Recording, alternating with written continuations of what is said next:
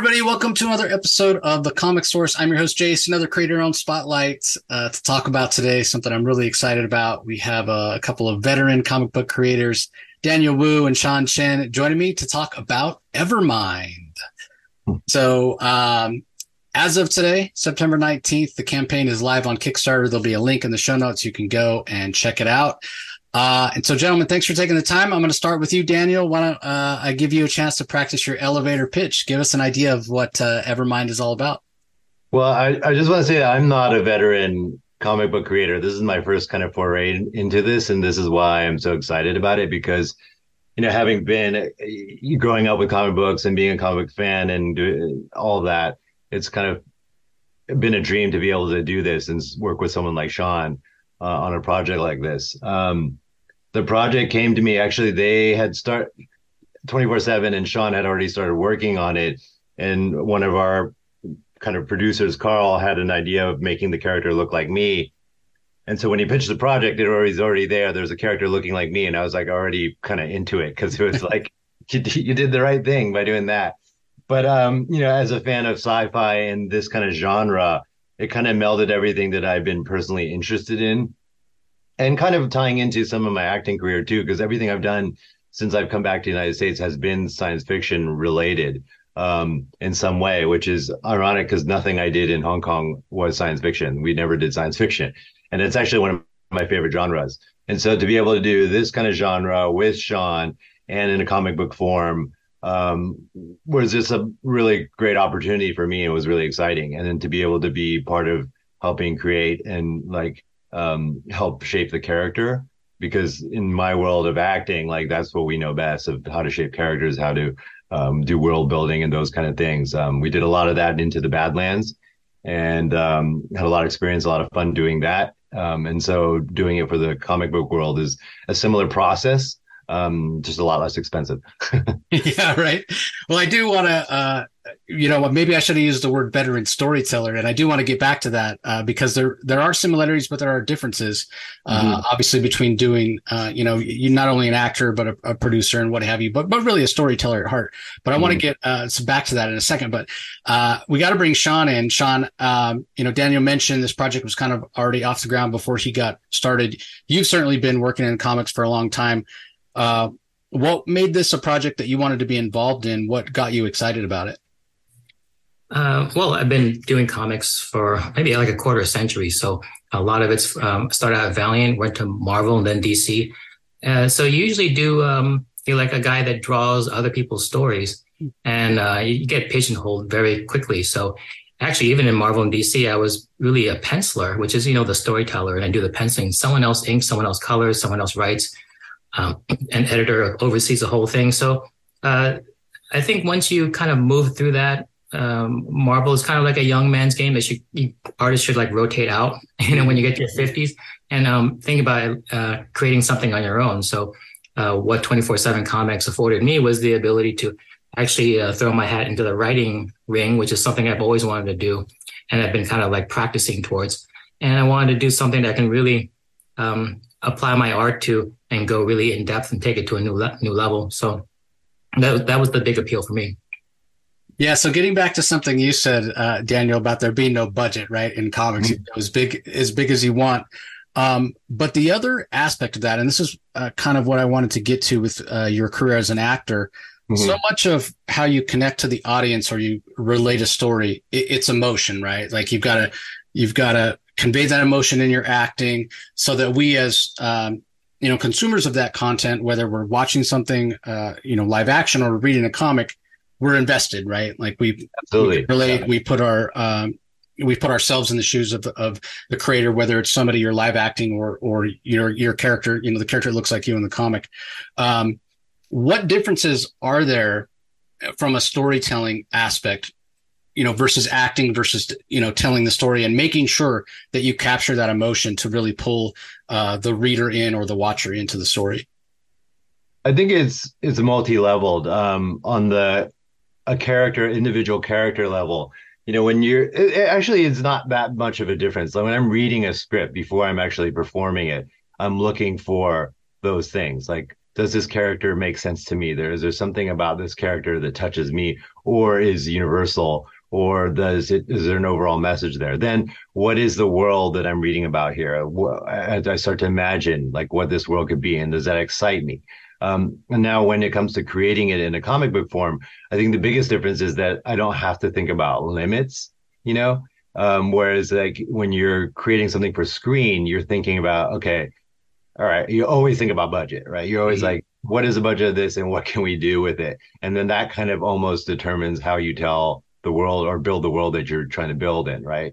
If you have a pretty unlimited budget, you can go pretty ham and go crazy.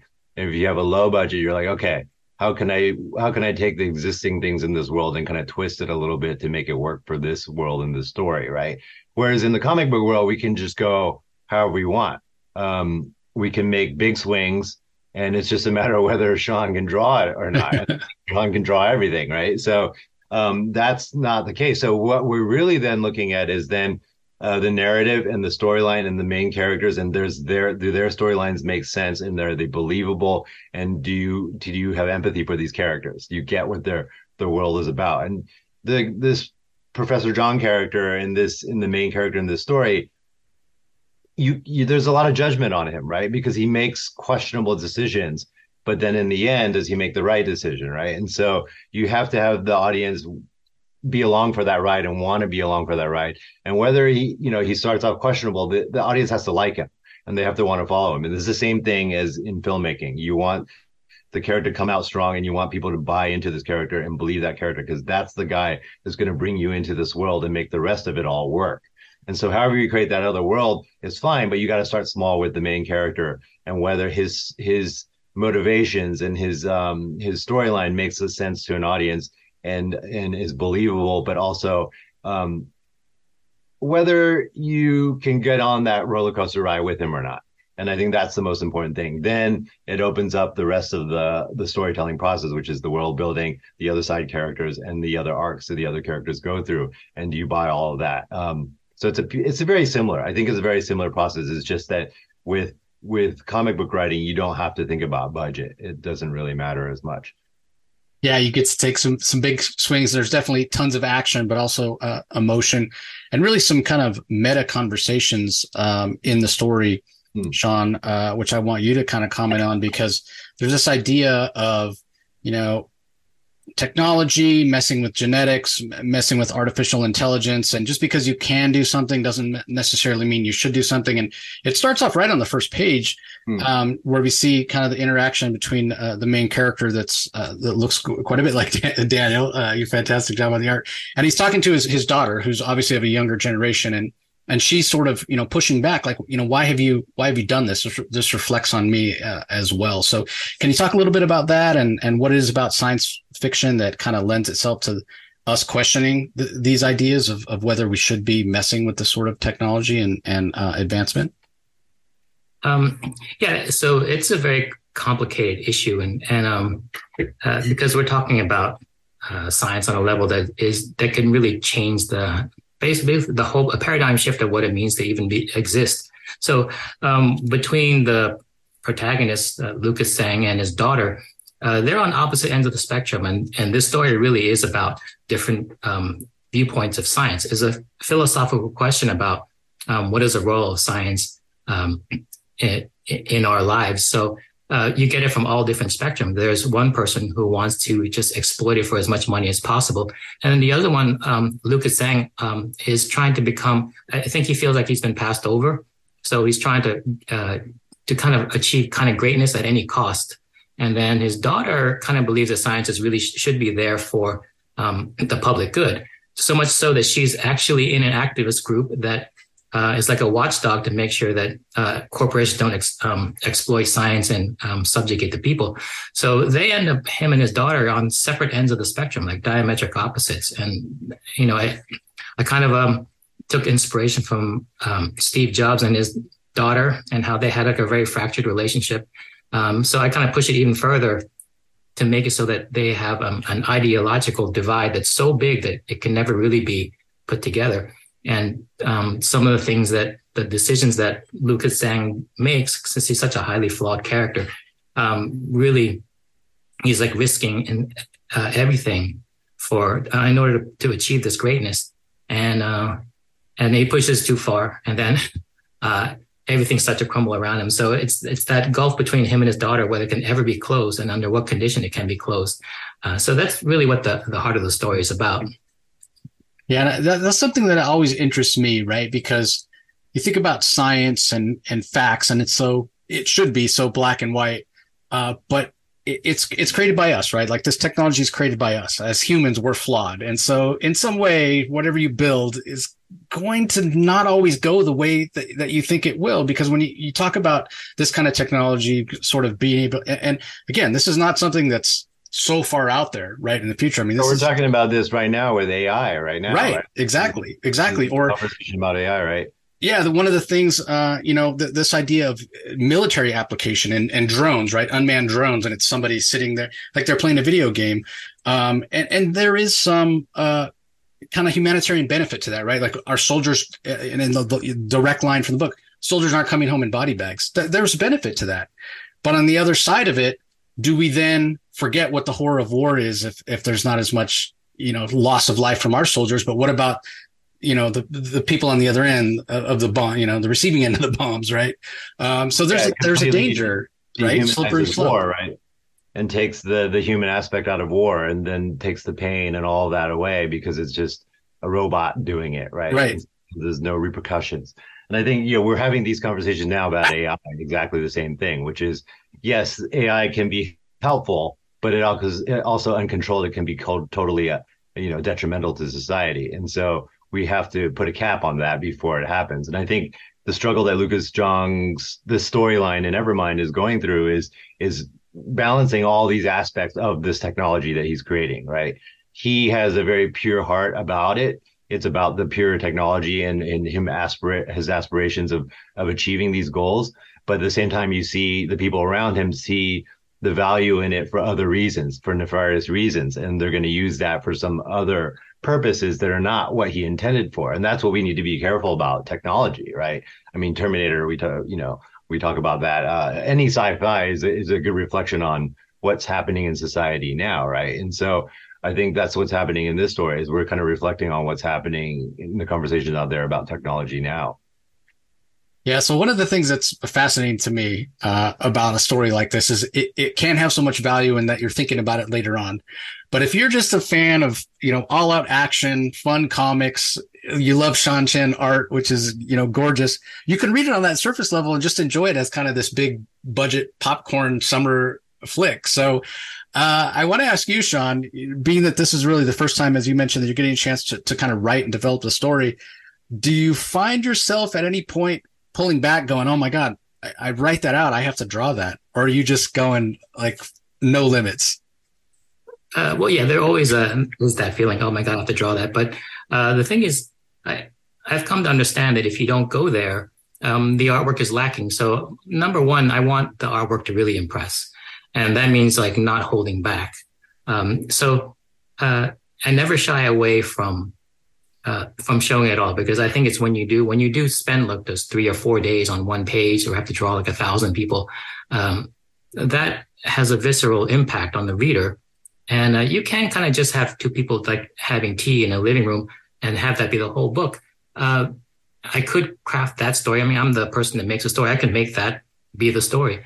Uh, but I, I, think that when you turn the page and you see the see the artwork, you should say wow, and you should maybe even skip a breath and ideally, that's what I want to do is just um, to give people an experience. You know, it, it, almost doesn't really matter how well you draw. Um, in, in some sense, it doesn't even matter how like uh, how engaging the story is if you give the um the the reader an experience, and a lot of that can be outside of of art. I mean, there are some um, draftsmen out there that are pretty poor, but when they um the impact that they have with the art, yeah, that makes up for all of it. So I think the mistake a lot of people who are really great draftsmen they, they kind of like fall back on that and just give you like very quiet scenes um, that are ultimately forgettable. So yeah, I want to swing for the fences and and then um, you know I just hope the story is like uh, big enough that it gives me uh, cool stuff to draw, despite the fact that it will take me days to finish it. But that's the goal as an artist. So. Yeah, well, I guess it's all in service of telling the best story that you you can, right? Whether it's a comic book or you know a, something live action that uh, you know Daniel's obviously had experience uh, doing before. Uh, I want to go back to something else you said before, Daniel, about being a kind of a lifelong uh, comic book fan. This is kind of a dream come true for you. Mm-hmm. Are there any challenges in, in working with Sean and working uh, with 24 7 or maybe not even cha- necessarily challenges, but just things that have happened during the process of, of creating the story that kind of surprised you that you, you kind of weren't aware of uh, in making a comic? Well, I did find it incredibly freeing because, like I said, like when I work on a project that's meant for film or television, you know, you're always thinking of the budget and you go, you stop yourself sometimes, you go, oh, I'd like to do this, but right way we're going to be able to afford that. So forget about that. We just throw it out, right? With with in this comic book world, we can just brainstorm anything. We throw it all out there, and then we just choose the best idea. And yes, it's difficult for Sean to draw it, but it's a lot easier than spending a hundred million dollars building sets and putting it out on CGI and all that kind of stuff. You know, sometimes it's a great thing because budget can give you more creativity. You mm-hmm. know, movie I directed years ago uh, called The Heavenly Kings. It was about it was basically supposed to be a Zoolander about boy bands, right? In 2007, right? And when I thought about thinking of like shooting concert scenes with audiences and all that kind of stuff, it just like we can't afford that. So I threw it away and didn't think about it for six months. And then one night I just woke up and I go, oh, I know how we can do this. We actually become the boy band and we film the stuff like a documentary and then mm. we go to concerts and we get all that footage and that's how we actually did it in the end. And we shot it for really really cheap like a hundred thousand dollars because everything was real except for us. Right. And so so that and then it created a really interesting situation where it was like we created almost like a genre film that didn't really exist at the time which is like this mockumentary style thing where everybody else was not not in on it except for us right? Right. Yeah. Um, cool and and and it created a really cool situation. And then oftentimes in films where you have endless budget, stuff goes to hell because people take it for granted, right? Mm-hmm. They spend way too much on other things like that. But what I love about the comic book making process is that you know it's all through after we talk, then it's all through what Sean creates in the drawings, and then we look at that and we go, oh, that's exactly what we were thinking about, or maybe this is slightly different than what we were thinking about. But it's it's controllable in a way and scalable in a way that doesn't get out of control you know, like in the film business, it can get very out of control very quickly, especially when you have, you know, lots of money to spend. I've seen it personally on a lot of projects, you know, that where that happens. And, and so then what I found is that it allows you to be very free. You, you just don't become inhibited at all. You just go, okay, let's, let's try this. Let's try that. Let's try this. Let's try that. And the only thing that inhibits it is like, I'll feel bad if Sean's already started drawing something and we come up with some great idea. Right that changes it and they don't have to go back and not use that panel or change it completely. That's the only thing we feel bad about, but it's not something that costs us $5 million or $10 million in the end of the day, you know? Uh, what made you, Sean? What made you decide uh, that Kickstarter was going to be the way to uh, to do this rather than kind of a, a traditional route? You, were you just looking to kind of directly connect to the reader and kind of build a community for twenty four seven?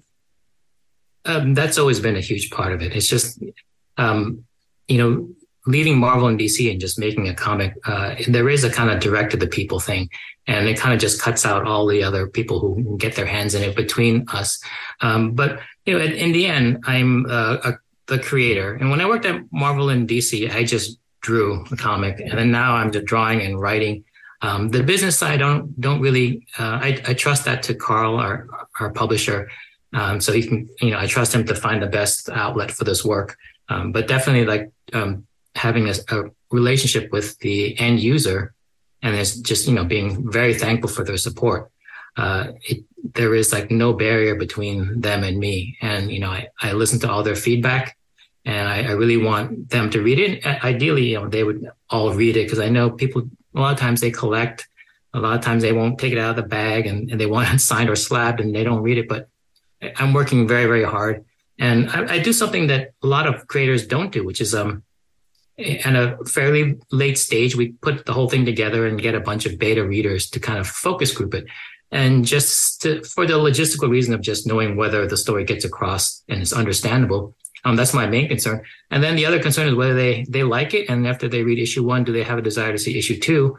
And, you know, how much they want to see of this. And Um, and then we take that information. I've actually gone back in and reworked some scenes and, and put in extra pages and, and re-dialogued everything um, based on that feedback. So, you know, it's it's the relationship I have with the reader. I'm, I'm here to serve them and try and trying to to um, you know capture the widest audience and and you know write a story that I think that they'd be really into.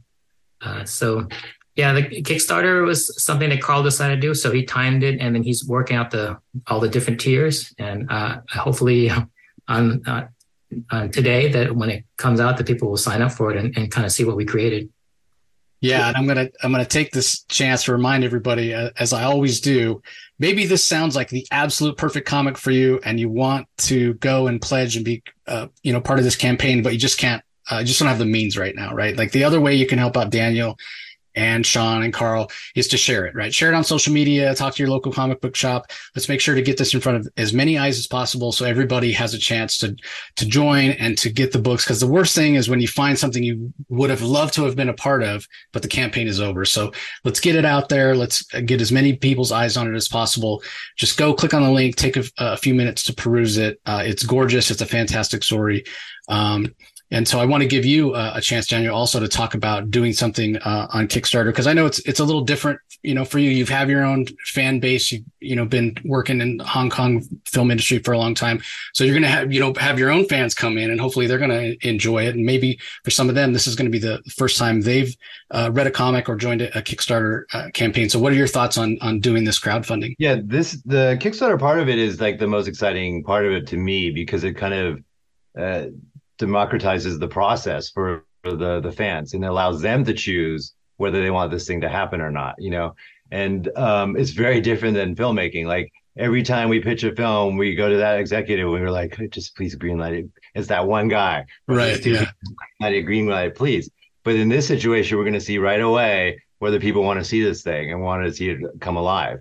And the also the great thing about it is it allows so I have fan a fan base all over the place, like China, Hong Kong, Asia, from my movies. Then um, American fans from let's say Into the Badlands, different group of people. They're all mm-hmm. different. Everybody's different. And then Sean has his group of followers that are very different. And so the Kickstarter platform allows all those people to come together and make their decisions based on who they like and what they like and what they want to see. And also for me, you know, I I've always been a fan of comic books, but I never really talked about it that much. So I don't think my followers necessarily know that. Mm-hmm. Um, some of them may not even be comic book people, but because they just found out that I'm uh, interested in comic books and I'm creating this thing, it'll be their first foray into comics as well. And so it allows them to have ownership on this baby that we're creating here. And I think it's a really cool part of the process. It's just so different from anything I've ever done before, where you have to wait for somebody to give you permission to do it or give you the budget to do it. Now it's the the fans, the followers, they're the ones that are going to be the ones greenlighting it for us, and that that's cool because oftentimes the executive doesn't know, right? They don't know what's going to be a hit and what's not. They pretend like they know, right?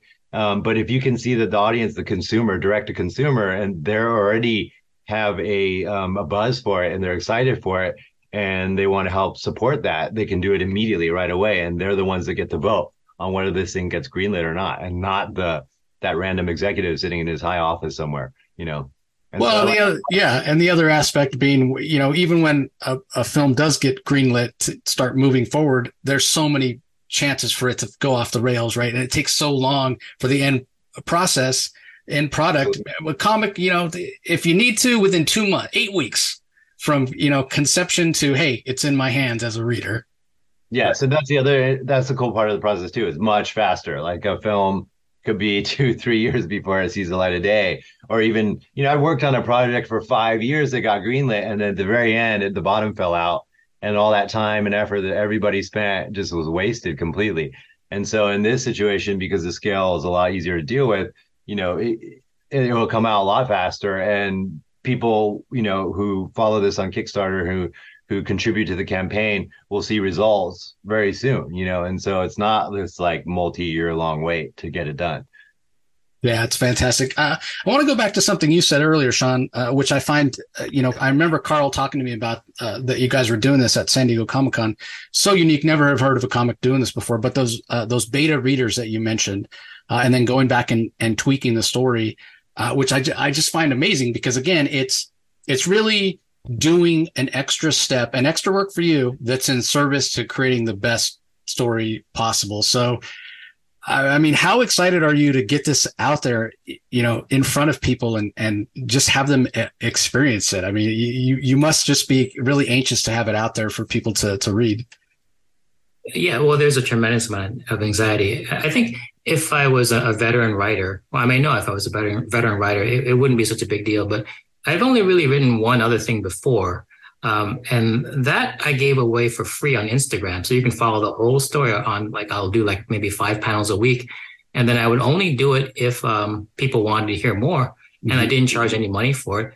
And um, that kind of let me know that when I'm writing, um, since it's so subjective and there is that Dunning Kruger thing out there that, that could affect anyone, I had no idea re- really whether I could um, write at all. Um, but I was actually quite surprised that people followed it. And when the whole story was wrapped up, uh, it got published in a couple of places. So I was like, wow, you know, um, I did a thing. Um, I think I can actually put writer, uh, you know, in my resume. Mm-hmm. Uh, it sounds really weird to me. I mean, I feel like I should be on strike now. Uh, but I think with uh, uh, this story, um, anxiety comes back because of the scale of the story. I mean, this it's so big and it has such heavy themes. Um, and if you don't end it just right, and if you don't answer the philosophical question in a satisfying way, um, and then since it's sci-fi, it's so speculative. Um, there is a uh, there is always that danger, like, am I going to fall flat on my face? So part of the the beta readers is is just to kind of um, not just leave it all to chance. It's very very easy to do and very cheap insurance to just get some copies out there and then ask them questions like, did you understand this? Did you get this point? And what is your feeling? And after polling a whole bunch of people, um, we're pretty confident that that they all had a good time and they're in for the long haul. You know, as, as many issues as we put out on this thing. Um, so that was a, a, very welcome thing to hear. And um, yeah, I, I think uh, so. This is would be my second bit of, of writing, although I think I've been practicing to write for maybe decades. Yeah. Oh yeah. Hundred percent. Hundred percent. Drawing a comic, getting a script it's all sto- it's all storytelling. You know, Daniel will say the same thing about acting, right? Yeah, you're obviously someone else is putting the words in your mouth. Maybe you improv some things or whatever, but it's all it's all storytelling, which uh, which we just love. Um, you mentioned as many issues. Do you know how many issues it's it's going to be? Is the Kickstarter just uh, for the first issue? Uh, the Kickstarter covers the first three issues, so you get okay. quite a meaty chunk of it. Um, so uh, I, we anticipate it'll go until six issues and it's it's a fairly tight uh, time frame, and that's mainly because it's a tough book to draw, and I kind of wanted to see what I can get through with it. Uh, the longer it is, the more of a chance that it doesn't get ever finished because you know anything can happen. So I made it to be six issue, but the story honestly started growing more and more since it's the, such a big topic. Um, so uh, you know, hopefully six is enough, but we do have the freedom to expand it. You know, that's one thing about uh, comics is that you know you can just tack on another issue uh, if if you need it. And you know, I, I think uh, a lot of times when people have a problem with the pacing of a, a story, it's that it's too slow, uh, and then they kind of get bored because it's too slow. I think this this story, if anything, it has if it does have a pacing problem, it, it just moves very fast. Mm. so uh, it's kind of a uh, upon me to tell the story very clearly. And, and you know, we, I'm not wasting your time. Every page is, you know, there's like six or seven panels on, on, on some of the pages and it's very concentrated so that, um, you don't get that feeling that you're just kind of like, uh, reading something that's, that's inconsequential. So hopefully six issues will be enough to, to wrap it up, but we're kind of planning that out now. So the Kickstarter will be the first half of the book. Uh, and yeah, then it's pretty, it's pretty rich and pretty dense into what we're packing into six episodes or six issues. I keep saying episodes, of speaking TV talk, but six issues. Um, yeah, and it, but that's what's exciting about it. Is like I, I, think there's a great story there, and we wrap it up pretty good by the end. Um, but there's a lot that happens in between, so I think the readers are going to get a lot of a lot of bang for their buck for this. And the yeah. art is amazing. Yeah, I mean, it, fast paced. Uh, you know, I've had a chance to read the first three issues. Very fast paced, packed with a lot of characters and a lot of action, a lot of things happening. Um, and yeah, it just it goes back to something you mentioned earlier, Daniel, that uh, you haven't done a lot of sci-fi in your, your acting career, but but science fiction just it lends itself. We kind of mentioned this before. It lends itself to so many different types of of storytelling. Um, mm. You can really explore so many different themes because, in a way, it's kind of future casting, right? Because we're talking about these technologies don't quite exist yet, and so it, it's almost like could this be a story or or uh, a situation that could actually happen in a year or two or what have you? And you know, it really gets your your mind uh, cranking. So I have well, to ask you, Dan, is what this technology a metaphor for something that's actually happening right now? That well, yeah, yeah. And so yeah. I think that's what's fun about it is deciphering. You know, you can read so much into it while you're reading this, and um, yeah, I mean that's why when since I we did no science fiction in Hong Kong and Asia when I was working there, which is odd because it's Hong Kong is a very sci-fi looking place. Yeah. And so when I came back here, I, I purposely chose everything I did was science fiction because I, you know, 60 something films, I never was able to do it, but it was my favorite genre to watch and to mm-hmm. read about, like uh, big science fiction fan since a little kid.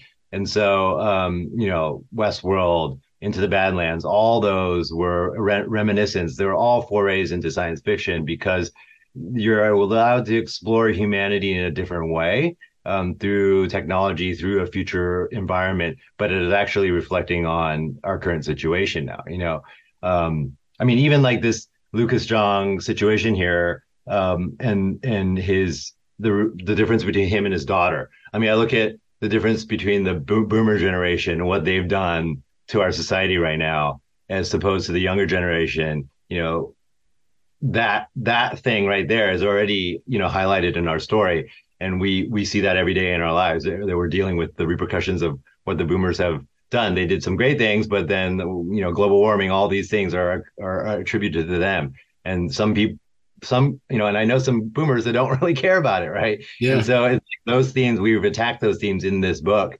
um, in this series here, and and um, it's really exciting to be able to do that because I, you know, these are things I think about every day, and to be able to see it on the page in a different world, in a different realm, um, reflected in that story is is fun and exciting. Yeah, well, it goes back to what I was saying before about some of the best stories, some of the best comics. You want to start these conversations, right? Like these are conversations we need to be having. Uh, so it's great to have the story exist on that level of entertainment. But yeah, a book that makes you think that you're still thinking about later. First of all, it's more value, and second of all, yeah, it gets you thinking. Uh, we can all be be a little better and do you know do our part, you know, mm, a little more. Exactly. So uh, as we're winding down here, uh, I want to give you guys both a chance. Anything else you want to share with our, our listeners, whether it's uh, this project, other projects, uh, what have you? Uh, we'll start with you, Sean. Uh, well, you know this this project's very important to me. It's kind of an experiment. It just the big question is whether an artist can kind of survive or make make his way outside of the corporate system of Marvel and DC.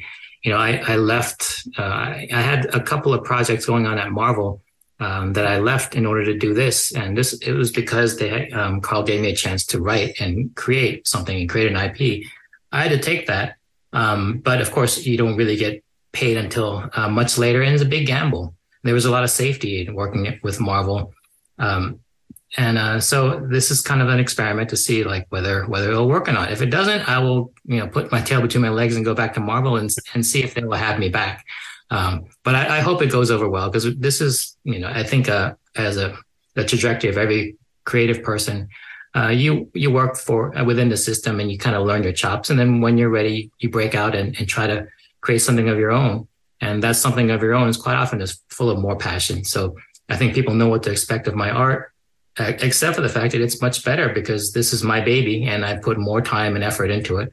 And then since I'm relatively new to writing, I put way more time and, and, effort into writing something. I don't think that many writers in comics will put, you know, we've been doing this for two years, this, this story. Uh, a lot of writers um, kind of put together a story in two weeks. Mm-hmm. So, you know, I had to make up for my lack of experience by really taking a deep dive into writing. Um, and then, you know, putting this together. And uh, I just hope that people check it out. And if you want to see uh, what the current state of my art looks like, you can uh, go to my Instagram, which is at Sean Chen Art, and then you will see some um, some snippets from this series as well as uh, you know Marvel and DC commissions that I do, and uh, just see consider backing it. I hope people do.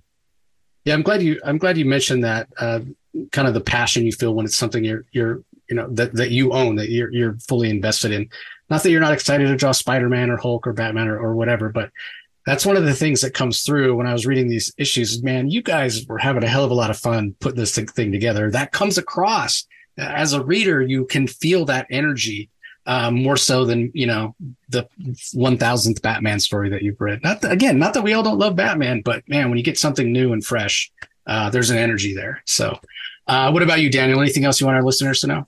Yeah, I want to second that spirit. I, and that's probably why I got involved in this project because I grew up in the 80s and 90s when there was a very independent spirit going on. There's punk rock, the beginnings of hip hop, 90s independent cinema, like all that has kind of gone away in this kind of corporate capitalism world that we're living now, where bigger is better, right? And to be able to go back to independent spirit, independent minded creativity is really, really important to me. And that's why I jumped in on this project is because I saw like what Carl and Sean were doing here. They're stepping away from the mainstream and doing something out of the box, but in a different way. Still the same genre that we're we've always loved, comic books and comic book storytelling and all that kind of stuff, but in a way that's kind of DIY and in a way that we can control the content, and so that it's not this you know corporate formula or treat it as a product that it has to be sold this is something that we're passionate about and we love and we love the storytelling and we want to create something fresh and independent and new for storytellers i mean for the audience out there because you know quite frankly speaking when you just go for the dollars it becomes very bland at some point mm-hmm. you know um, even the marvel universe films that have come out there has been so many of them that are just out there because you know it's making studios money and as opposed to good storytelling that you kind of just get numb to it all. And i think um, evermind is a project that goes back to the roots of independent storytelling. And i just hope that it's successful because i want to bring that era back. I mean I, maybe i'm too nostalgic but that era in the 90, early 90s and the late 80s was so awesome. It was so exciting. It was so creative and so bubbling with energy that um, that we're kind of lacking that now i feel like because everything's so formulaic and everything has to be, you know, Taylor Swift big, you know, that's not, that not necessarily always the case. And I think to be able to create, start something small and have that blow up is much more exciting for me than to go put all your money in one basket and go, okay, that's going to be, that's going to make us billions, but it's, you know, kind of mediocre content. Um, to me, I'd rather do something that everyone's passionate about. And that's definitely what we have here. Sean and Carl and I, we're all super passionate about this project and I hope that the you know everyone that reads this thing feels that passion. I think Jace, you saw it. You've seen the first couple of three um, issues now, and you said you you felt that that we're having a lot of fun, and I think that spirit we want to carry it on and keep pushing it, and hope that brings us success. Yeah, it is. It is such a double-edged sword. I talk about it all the time. Whether or not this comic books at the center of pop culture and all these movies are really a good thing for comic books itself, because now there's so many. When there's, as we all know, when there's so this amount of money involved, and there's a lot of you know cooks in the kitchen mm-hmm. that have their opinion, and you know everything becomes a little bit homogenized because you don't want to uh, offend. You're not you become risk averse, right? R-. Risk averse. Like I always say, business decisions are antithetical to making the best type of art because the best type of art you take you got to take risks to find the you know to push the boundary and find the new frontier and and you know find the thing that's really going to excite people when you play it safe, mm, it might make money, but that's not the way to get the best the best art and the best. Yeah, it's like reaction. are we making an advertisement or are we making art? You know, right. And a lot of the things out there are advertisements. They're long two hour advertisements. Yeah. You know? Yeah. And so exactly. what we're trying to do here is to go back to the art and go back to the pure spirit of of independent storytelling and and and and story creating. Yeah. So again, everybody, link in the show notes. Just go check out the campaign, check out the gorgeous art, the preview pages, and what have you. Check out the tiers that are available. We don't have that information as we're recording this, but by the time this comes out, uh, all that will be available. So again, uh, go and check it out.